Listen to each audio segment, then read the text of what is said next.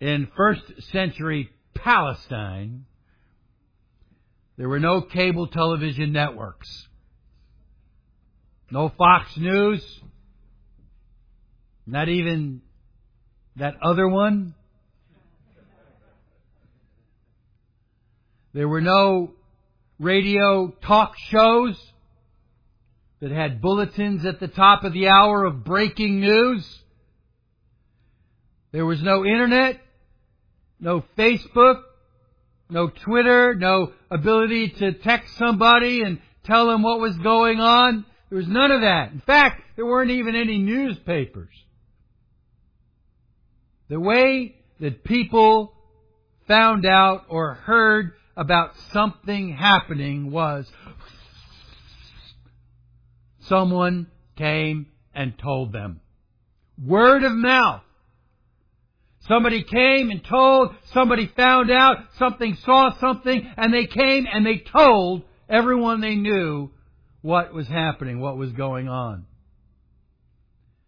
So on a spring day in Jerusalem, as it was being crammed in by people arriving for the upcoming Passover, that being a pilgrim feast, people were coming in from all over the nation, coming for this pilgrim feast to Jerusalem. And the city is packed. The city is crammed, just filled with people everywhere. People, people all over. And on this particular occasion, the city is abuzz with the latest news of what has happened. Word is spreading like wildfire that some guy up there in Bethany was dead. And he was raised from the dead. But I mean, he was really dead. He was dead, and he was in the tomb, and he was dead for four days. And this Jesus of Nazareth that we've heard about doing all of these things, this, this man Jesus goes to the tomb and tells him to come out. And he does. And so people are just telling people, one after another, did you hear about what happened? Did you hear what happened in Bethany? Did you hear about this huge miracle that happened in Bethany? A dead man was raised from the dead. He's now alive again. And then, as people heard about it, more news filters in from other people that now this same Jesus who raised that Lazarus from the dead is on his way here. And he's, he's riding on a donkey. He's coming down the road and he's riding on a donkey coming into Jerusalem. Let's go see. Let's go see. Let's go find out what's going on. So you rush out. You head towards the Golden Gate because that's the gate that would be near that area, that road that would be coming in. So you head out there and immediately you are encountering huge crowds of people. Crowds of people shouting. Crowds of people chanting. Crowds of people lifting up their voices and saying, Hosanna! Blessed is He who comes in the name of the Lord. And a most peculiar thing. People are laying their coats down in the road for Him to walk on. People are waving branches of all kinds, leafy branches, palm branches, and they're putting them down for the donkey to walk on. And there He is! You see Him coming on a donkey, on those branches, on those garments, in all humility. But yet the King is coming. What a spectacle that had to be. It is like nothing else in all of the Bible. The King is coming. Now, all four Gospels have an account of the triumphal entry of Jesus into Jerusalem.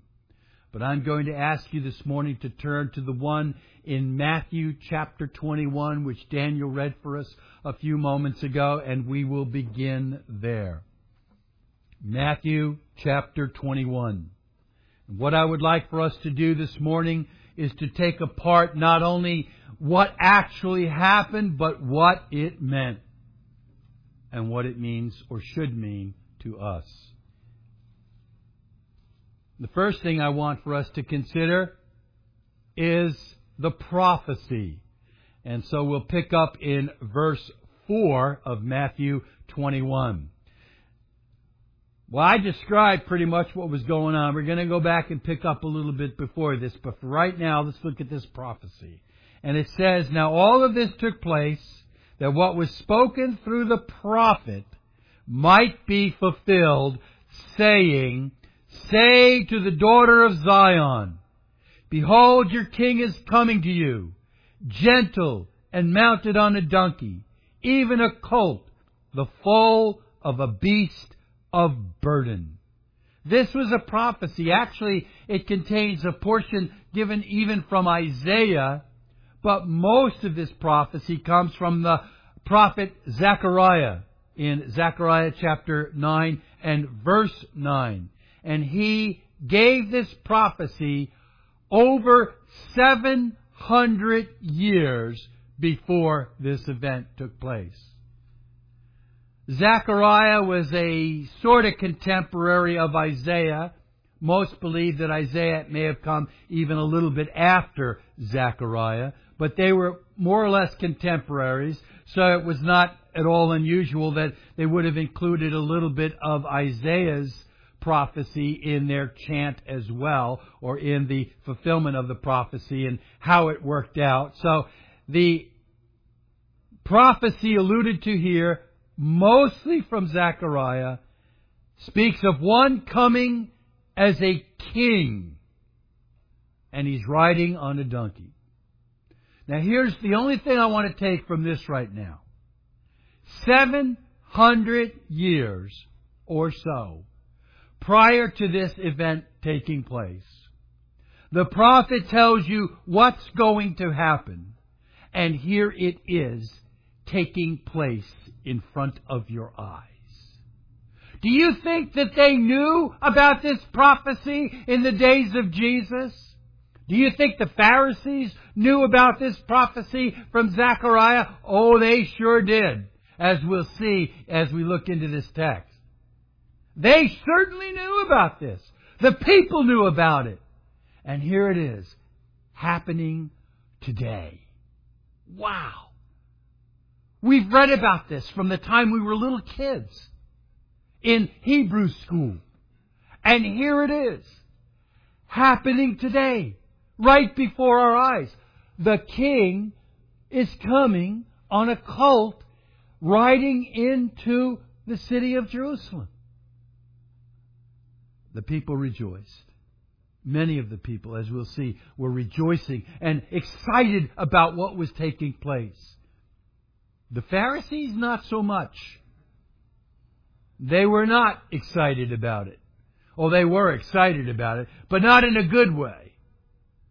But here is this prophecy over seven hundred years happening just as the prophets said.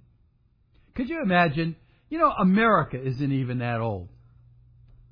America is not even seven hundred years old. Could you imagine, like Ben Franklin saying, well, one day there will be a great train that will draw, ride into New York City, and uh, there will be a king on it. And it happened like that. I mean, first of all, we, we don't want any of that. But, I mean, it would be that amazing. And that's only a couple hundred, four hundred years or so. seven hundred years. And it happens just as the prophet said. I always want to point out how important this is to our faith. Seeing prophecy fulfilled. What an amazing encouragement to us. I'll, I'll mention more about that. But let's look now that not only what was said by the prophet was done here, but what was done was known. Look back in chapter uh, twenty-one and verse one. What was done was known by someone. Someone knew that this was going to happen. And when they had approached, approached Jerusalem and had come to Bethpage, to the Mount of Olives, then Jesus sent two disciples, saying to them, "Go into the village opposite you, and immediately you will find a donkey tied there, and a colt with her. Untie them, bring them to me. And if anyone says something to you, you shall say, 'The Lord has need of them,' and immediately He will send them." So here's our Lord. He's not in Bethpage. He's in Bethany. It's not like He snuck out at night and made some arrangement with the owner of this donkey, so that when I send my disciples in in the morning, you let them have your donkey, okay? No, no, it's nothing like that. This is the sovereign God of heaven and earth, who is in control of the events that are taking place. Jesus knew exactly what was going to happen. And so He tells His disciples to go and get this colt. The only way He could have known was by His omniscience as God. He knew the donkey would be there. He knew what the owners needed to hear. Listen, look, look at Luke nineteen. Jesus tells them to go and to the city, and the donkey will be there. And here in Luke nineteen, here's what we read. If you look down to verse thirty-one, "If anyone asks you, 'Why are you untying it?' thus you shall speak, 'The Lord has need of it.'"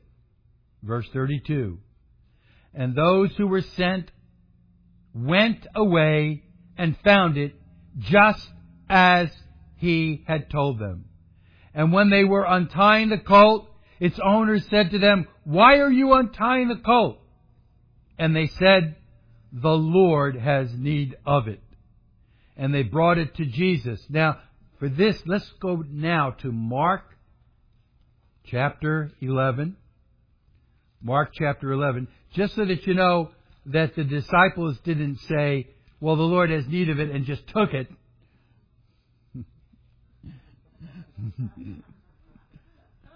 Here in Mark chapter eleven, look at verse two. "Go into the village opposite you, and immediately as you enter it, you will find a colt tied there on which no one has ever sat. Untie it and bring it here. And if anyone says to you, 'Why are you doing this?' you shall say, 'The Lord has need of it,' and immediately He will send it back here." And they went away and found the colt tied at the door opposite the street, and they untied it. And some of the bystanders were saying to them, "What are you doing untying the colt?" And they spoke to them just as Jesus had told them, and they gave them permission. It's just what Jesus said would happen. So we have two prophecies here. We have the prophecies from Zechariah, which is the main prophecy foretelling this event. And we have the prophecy of Jesus, the very Son of God, telling His disciples where to go and find the colt to fulfill this prophecy. And it was just as He told them. Just as He said it would be. Two prophecies here, both fulfilled. Two prophecies, both happened according to the plan of God. Jesus knew exactly what was going to happen. There is only one thing we can conclude. Jesus, as God, sovereignly ordained this event. This is the beginning of His passion. The beginning of his the end, as it were, of his ministry and his life on earth, as this donkey is taken for him to ride on in fulfillment of the prophecy given by Zechariah. Look back to Matthew again, chapter twenty-one. And I want to again focus on what it says in verse four. Now this took place that what was spoken through the prophet might be fulfilled. This took place at this exact time when the city of Jerusalem was filled with all the people from all over the nation coming in for the Passover. Just millions. Actually, they estimated it would have grown to about two million people that would come there for a feast like this. So people from everywhere had come in to Jerusalem for the Passover. And right at that exact right time, and right in the exact right way, the exact thing that had been prophesied happened. It is historic. It is historic to them that were there as they saw it. It was historic to everyone that saw this event. And it is historic to us who read about it now. What a, uh, an amazing thing to see this prophecy fulfilled. And like I said, there's no question that this was the prophecy being fulfilled. And there's no question that we look back on it now and we can we can see what Zechariah said, and we can see what happened as Jesus rode on that donkey, that colt, into the city of Jerusalem, and we can say, gosh, it just it just meshes up just right. It's just right. It's exactly right. And yet the Jews that were there rejected it. They were they railed against Jesus, as we'll see. They were incensed against him because of it. And to this day, to this day, the Jews say that the Messiah has not come. Look at this. Look at what happened. What are they waiting for? Is this going to happen again? Is it ever going to be like that again, that this would be fulfilled? This was God entering that city. This was the Messiah coming and showing himself as such.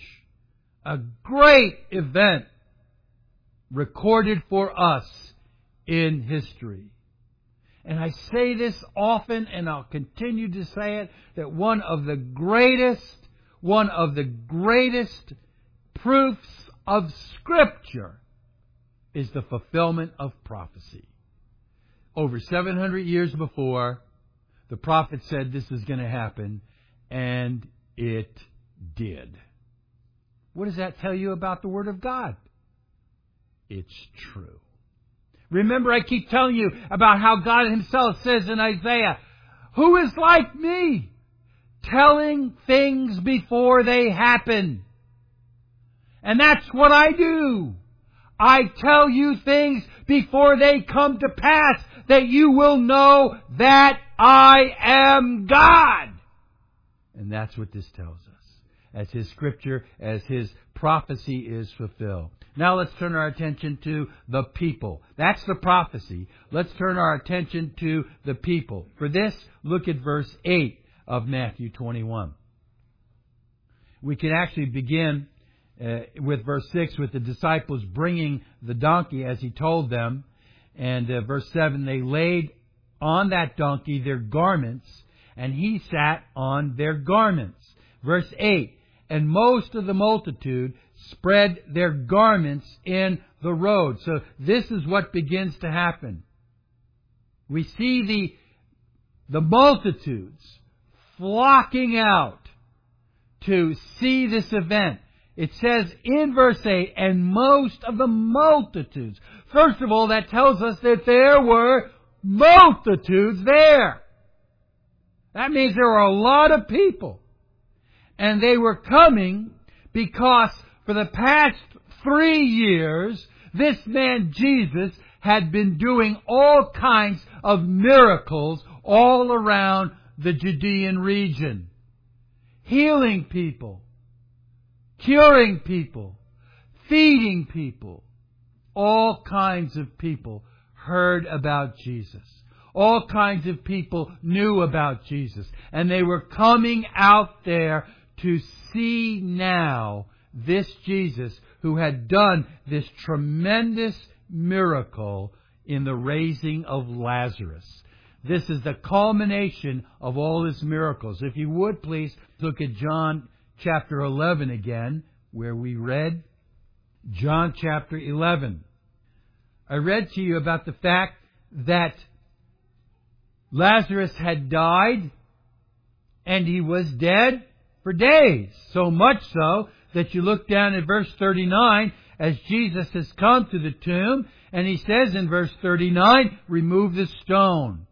But Martha, the sister of the deceased, said to him, "Lord, by this time there will be a stench, for he has been dead four days." He'll stink. Why? Because he's dead. And his flesh, his carcass is rotting. It's pretty warm in that climate too. So it's not a good combination. So he's dying. He's dead. He, he's decaying. And so he will stink. And yet, Jesus in verse forty-three calls to him and says, "Lazarus, come forth." And he who was dead came forth. All of the molecules that had disintegrated in the various ways that they do. What is the stench? Molecules going into the air. How does the decay happen? Ooze going into the ground. I don't want to be too gross, but let's face it. All of that stuff happens when someone dies. Worms, maggots start eating, you know, all of that stuff. But every single one of the molecules and the atoms that made up Lazarus before he was dead are brought back together. And this man who was dead is alive. And he doesn't stink anymore. Because it's all brought back together into who he was as that man Lazarus before he had died. What an amazing miracle. What an amazing miracle. And it showed so many. If you look at chapter twelve, verse one, "Jesus, therefore, six days before the Passover, came to Bethany where Lazarus was, whom Jesus had raised from the dead. So they made him supper there, and Martha was serving, but Lazarus was one of those reclining at the table with him. Many, therefore, that many came to look. Many came to see Lazarus as well as Jesus." If you look down a few verses to verse nine, "The great multitude, therefore, of the Jews learned that he was there, and they came not for Jesus' sake only, but that they might also see Lazarus, whom he raised from the dead." Wouldn't you want to? I would. I'd want to go. I'd love to see Jesus, but I think I'd like to talk to Lazarus too. What's it like? What's it like to die and then come back to life? I'd like to talk to him. I mean, can't you know that that's what people were doing there? Look what it says in verse eleven. "Because on account of him, many of the Jews were going away and were believing in Jesus." Many of the Jews were believing in Jesus. They saw Jesus, they saw Lazarus, and many of them began to believe. And those are the people who, because of this account, went back into Jerusalem or back to Jerusalem and started telling everyone, so that news started to spread. And then because of these things, on the next day, the great multitude had come who had come to the feast, when they heard that Jesus was coming to Jerusalem, took branches from the palm trees and went out to meet him and began to cry out, "Hosanna! Blessed is he who comes in the name of the Lord." This great miracle of Lazarus being raised from the dead, and the people coming to see him, and the people coming to see Jesus, are what began the whole account of the triumphal entry of our Lord Jesus into Jerusalem. All these multitudes hearing about this, listening and hearing that he raised this one from the dead. Some, my brother, my brother Shalom, he had, he had actually gone and talked to Lazarus, and he came back and told us about it. And so all of these people hearing about this all come out. And so here's what you have then in this great account. These people coming to see Jesus, honoring him as king, praising him for all the miracles that they had seen, is what Luke's Gospel says. They came to this praising him for all the miracles that they had seen. So you have all the people that are up here in Bethany, over to Bethpage, down to the Mount of Olives, coming down into Jerusalem. All of these people following after Jesus as he's riding on the donkey. And then you have in Jerusalem all of these people coming up, coming out, coming to meet him, coming to see what's going on. So you've got this great crowd coming down on Jerusalem, this great crowd coming out of Jerusalem, and in the middle of all of them is Jesus riding on a donkey. And as he's riding on the donkey, many people, because of all that they had heard and all that they had seen, believed that they had found their deliverer. At that time, at least, they believed that God had sent the Anointed One, that God had sent their deliverer. So they had been carried away in this euphoric state and began to bow before him, to cry out to him, to worship him. And in the process, they laid, as the text says, if you look at the text, it says that they laid their garments. Let's look back to Matthew, in fact. Matthew twenty-one. Matthew twenty-one, verse eight. And I want you to notice this. You have all this multitude, and it says most of the multitude. That would mean the, the majority of the people that were there, the majority of this great multitude, did this. They spread their garments in the road. Do you notice that the first thing it says is their garments? It doesn't say palm branches. It says they spread their garments. In fact, in the parallel accounts in Mark's Gospel, it says they, they laid leafy branches, or in John's Gospel, palms. But in Luke's Gospel, it doesn't even mention branches of any kind. It just mentions garments. Garments were the main thing, apparently, that they were laying in the street before Jesus came. So they took off their coats, they took them off, and they laid them down on the road as a sign of honor for him to ride on them as he came. To soften the road, to make it more pleasing for him, to keep the dust down so he wouldn't get dusty. All of these things they did. And it says predominantly with their garments. Their garments. Why don't we call this Garment Sunday? Or Coat Sunday? Because garments were the first thing that they laid in the road. And then it does say also that some took branches from trees and spread them in the road as well. All of this, all of this was honor being given to the one who was coming. All of this was treatment worthy of and beyond anything that had been seen for a king. For a king. It's like what we do today. You roll out the red carpet so that the dignitary walks on the carpet rather than on the tarmac or the runway or wherever they may be. They roll out the red carpet as a sign of honor to the dignitary. That's what was going on. They were honoring him as a king, laying in the road for him these garments, their own garments, or these palm branches with treatment worthy of a king.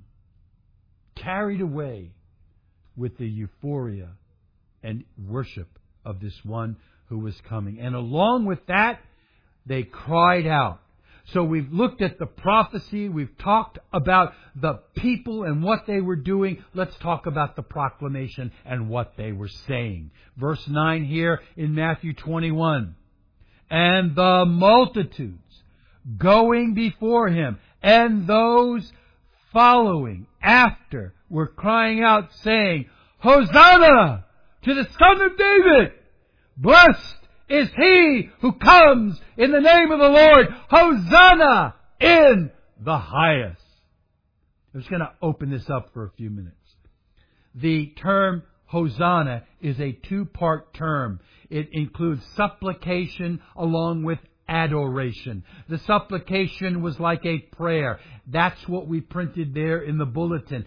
Save us, O Lord, we beseech Thee. It was like a prayer, a supplication being given to God. Hosanna, save now, save us, Lord, we beseech Thee. Calling out to God. And the adoration was a term of praise, addressing this man as if he was worthy of the praise being given to God. That's what really bothered the Pharisees. Because as they cried out to him, Hosanna, they were giving him adoration. Adoration. The next thing that they say is that he, they call him, Thou Son of David, ascribing to him kingship and the fulfillment of the Davidic covenant found in Second Samuel chapter seven. The promise that David would never fail to have one upon his throne. And here is one that they are calling Thou Son of David. And then we go on and see that they're saying that he is the one who comes in the name of the Lord. This was them saying, this is the blessed one by whom we will be blessed. The blessed one by whom we will be blessed. He comes in the name of the Lord, and this was certainly a cry reserved for the Lord's anointed one. This is the blessed one who comes in the name of the Lord. This is the Messiah.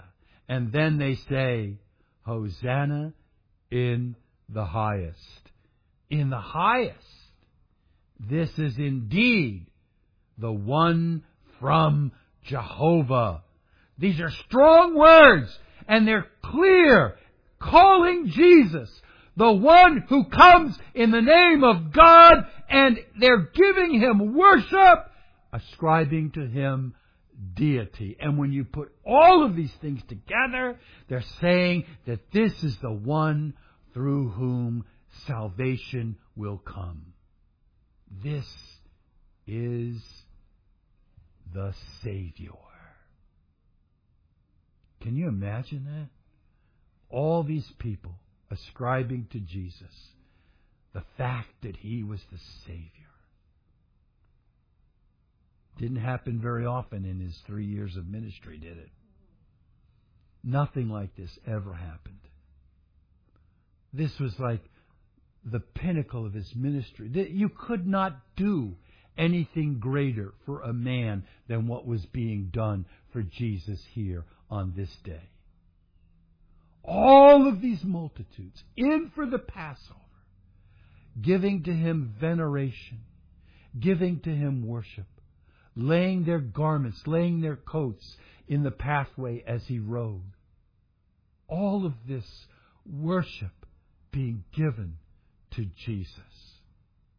I am struck by the lack of enthusiasm seen in the average church today to give this same Jesus this kind of worship.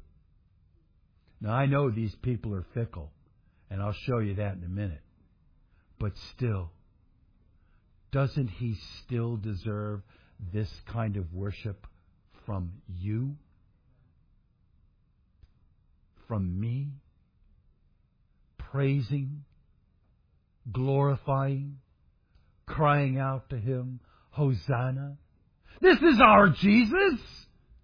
This is the one who went on to give His life for us. Does He not deserve this kind of worship from us? He is the King, the glorious, wonderful, mighty Savior King of kings. We ought to give Him this worship every time we gather. In your homes, in your life. He is worthy. He is worthy. That's the whole spectacle. That's the reason for this. To show the world and to show us this is our Savior, worthy of our worship. And though we are sinful men, we do strive to give it to Him. That's what worship is like, ought to be like. That's what we ought to be doing, crying out to Him, Hosanna in the highest! Blessed is our Savior! Every Sunday. But I said these pip- people are fickle. I wonder how many of these were involved in chapter twenty-seven of the Gospel of Matthew. Chapter twenty-seven, when Jesus is before Pilate on trial, we see in verse eleven, now Jesus stood before the governor, and the governor questioned Him, saying, Are you the King of the Jews? And He said to him, It is as you say. And while He was being accused by the chief priests and the elders, He made no answer. Pilate said to Him, Do you not hear how many things they testify against you? And He did not answer him with regard to even a single charge, so that the governor was quite amazed. Now, at the feast, uh, at the feast time, the governor was accustomed to release to the multitude one prisoner whom they wanted. And you know what happened. The Jews riled up the crowd. If you look down a little bit further, verse twenty-two, Pilate said, What should I do with Jesus? Because they were crying out, Give us Barabbas! And what shall I do with Jesus? And they said, Let him be crucified! And He said, Why? What evil has He done? But they kept shouting all the more, saying, Let him be crucified! Verse twenty tells us that the chief priests and the elders persuaded the multitude to ask for Barabbas and to have Jesus put to death. They had persuaded these people to cry out to, to Pilate, Let him be crucified! How many of the same people that witnessed Jesus coming into Jerusalem on that colt and were crying, Hosanna, were here crying, Crucify Him! My point is that we can't be persuaded by a crowd. Don't be persuaded by a crowd. Don't be persuaded by what people are shouting and cheering in one place or another. Our faith is individual faith brought about by the work of God and the Holy Spirit in our hearts and in our lives. And our faith, when it's genuine, will stand no matter what the rest of the crowd does tomorrow. So even if the rest of the crowd all of a sudden says, look, uh, Jesus is only one prophet, there's another, let's uh, let's add Joseph Smith or let's add Muhammad or something else, we will say, no! There is one mediator between God and man. There is one Savior, Jesus Christ, and we will not deny Him. We will not deny His Word. We will not be swayed by crowds. That's particularly important to us. Just because we're not the big church doesn't mean we're wrong. We stand firm on the truth of God's Word and what God's Word teaches. No matter how big or small, we will always go by the Scriptures and the historic Gospel and sound theology in what we believe. All right, we've seen the prophecy, we've seen the people, we've seen the proclamation. Now let's consider for a few moments the Pharisees. For this, look at Luke nineteen. Luke nineteen. Down to verse thirty-eight. We can start on verse thirty-seven. And as he was now approaching near the descent of the Mount of Olives, the whole multitude of the disciples began to praise God, glorifying with a loud voice for all the miracles which they had seen, saying, "Blessed is the King who comes in the name of the Lord. Peace in heaven and glory in the highest." And some of the Pharisees in the multitude said to him, "Teacher, rebuke your disciples. Teacher, rebuke your disciples." They were upset. Why? Because they knew what the people were saying. They understood what this meant, that they were exalting Jesus and honoring Jesus as God. This was glory given to God. And again in Isaiah, God says, "I will not give my glory to another." And He's not. Because Jesus is God. Jesus is God. And the Pharisees understood that that's what was being said, that Jesus was the divine Son of God, the King of Kings, the Messiah. God has come. The Pharisees understood it. Why don't the Mormons get it? Why don't, I mean, they don't believe that Jesus was the divine Son of God. Neither does Islam or so many other religions and cults. They don't believe Jesus was the divine Son of God. "Oh, He never claimed to be God." Oh, really? We'll look at that in a moment. They knew what He was saying, and they believed that the people were blaspheming, calling Him God. And despite the fact that they were seeing right before their eyes the fulfillment of Zechariah, and they knew it, they still denied. They still rebelled. And so often sometimes you bring the gospel to people, you tell them, you see, you make them see in the Scriptures, here is the Son of God, here is Jesus, here is who He is. No! Can't be true. Bible is just a book written by men. God has to do something in your heart, and He didn't do it to these Pharisees. God has to do something in our hearts. The Pharisees didn't see Him as the Messiah. The Pharisees saw Him as a threat. They were in danger of losing everything. He was taking away all these people. Remember? Multitudes. All these people, all these people were cheering Jesus, honoring Jesus, worshiping Jesus. Where does that leave them? Nothing. We're going to lose everything. That's what they say in in John's Gospel. We're in danger of losing our, our nation. We're in danger of losing everything. So they saw Jesus as a threat.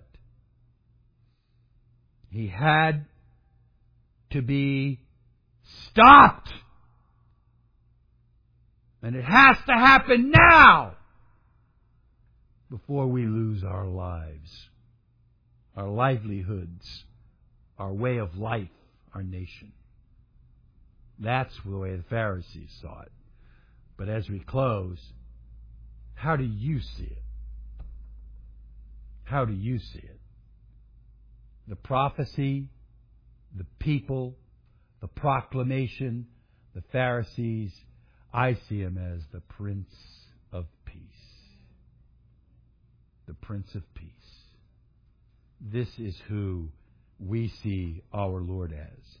This event brings to our minds, brings to our hearts a picture of Jesus, who is the Prince of peace. Look back to Matthew chapter twenty-one, because here's the question.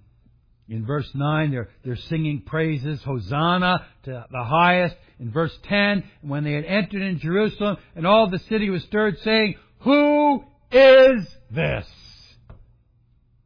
Who is this?" Ask yourself that question. Who is this man? Who is Jesus to you? Who is Jesus to you? Who is Jesus to you? I say He's the Prince of Peace. I say He is the one who entered in fulfillment of the prophecy. And I, with many of those people that were there, would be inclined to give Him all the worship that He was worthy of. This text tells us that the city was shaken. The city was shaken by what happened. One of the accounts. The whole place was shaken up. Are you? Are you moved by the power of your Savior, who, as we said, orchestrated this? It is the hand of God that brings fulfillment of the prophecy. It is the hand of God that brings the Son of God to give His life for the people of God. What an amazing event. What an astonishing event. This was an event like no other in the Bible. Who could this possibly be? The answer is right in the text. I have to ask you to turn back to Luke very briefly, and we'll go back to Matthew one more time. But I mentioned to you from Luke nineteen that the Pharisees said to Him in verse thirty-nine of Luke nineteen, "Teacher, rebuke your disciples." They thought they were blaspheming. "Rebuke your disciples for what they were saying." And here's the question. Did He? Did Jesus rebuke the disciples, the children, the people, the multitudes who were crying out and ascribing to Him divinity? Did He rebuke them? Did He say to them, as angels do in other places, like Revelation, when men bow before them, "Oh, don't bow to me"? Or when Paul was pre- bringing the gospel and healing people and they would bow, "Don't, don't bow before me. I am a man just like you." Is that what Jesus says? No. Jesus accepted the praise that they offered. We just sang that in the hymn. He accepted the praise that they offered. How could He do that? Because He's God. It's the only way. He not only accepted the praise that they offered, but in verse forty He declares that if they did not cry out, that even creation would cry out. "Because I am God. I am the creator of these stones." And that if the people were not to cry out, the stones would cry out, because they are smarter than you Pharisees. They know I am the great I am. They know I am God. And so He did accept the praise that they offered, clearly signifying that He is the one they said He was. The Blessed One come to bless. The Anointed One. The God who is God come among us. That is our Savior. So either Jesus was who He said He was, and was whom they ascribed this praise, or He was a madman. He was out of his mind, and he was insane. You realize that even his mothers and his brothers thought that for a while, that they thought that he was out of his mind.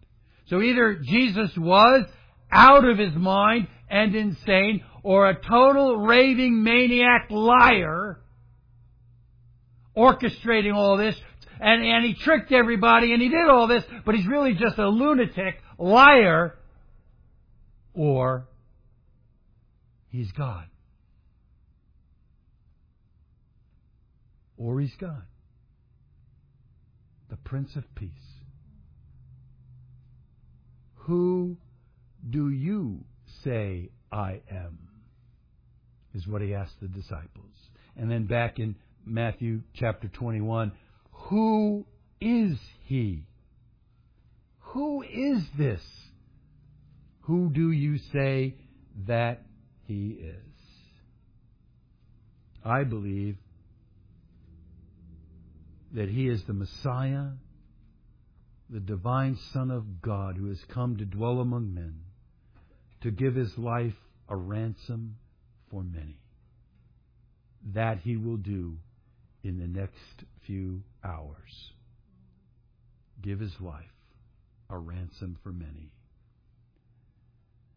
This triumphal entry into Jerusalem was the entry of God before the people.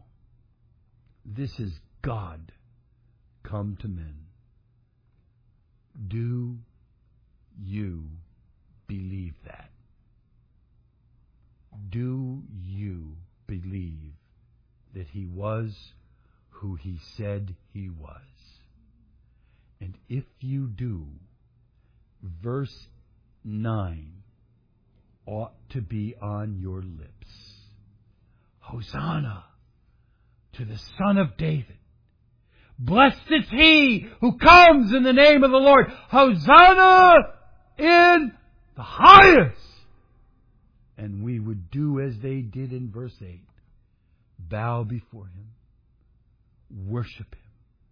Praise him. All the time. For here is our God. Here is our Savior. Let's pray.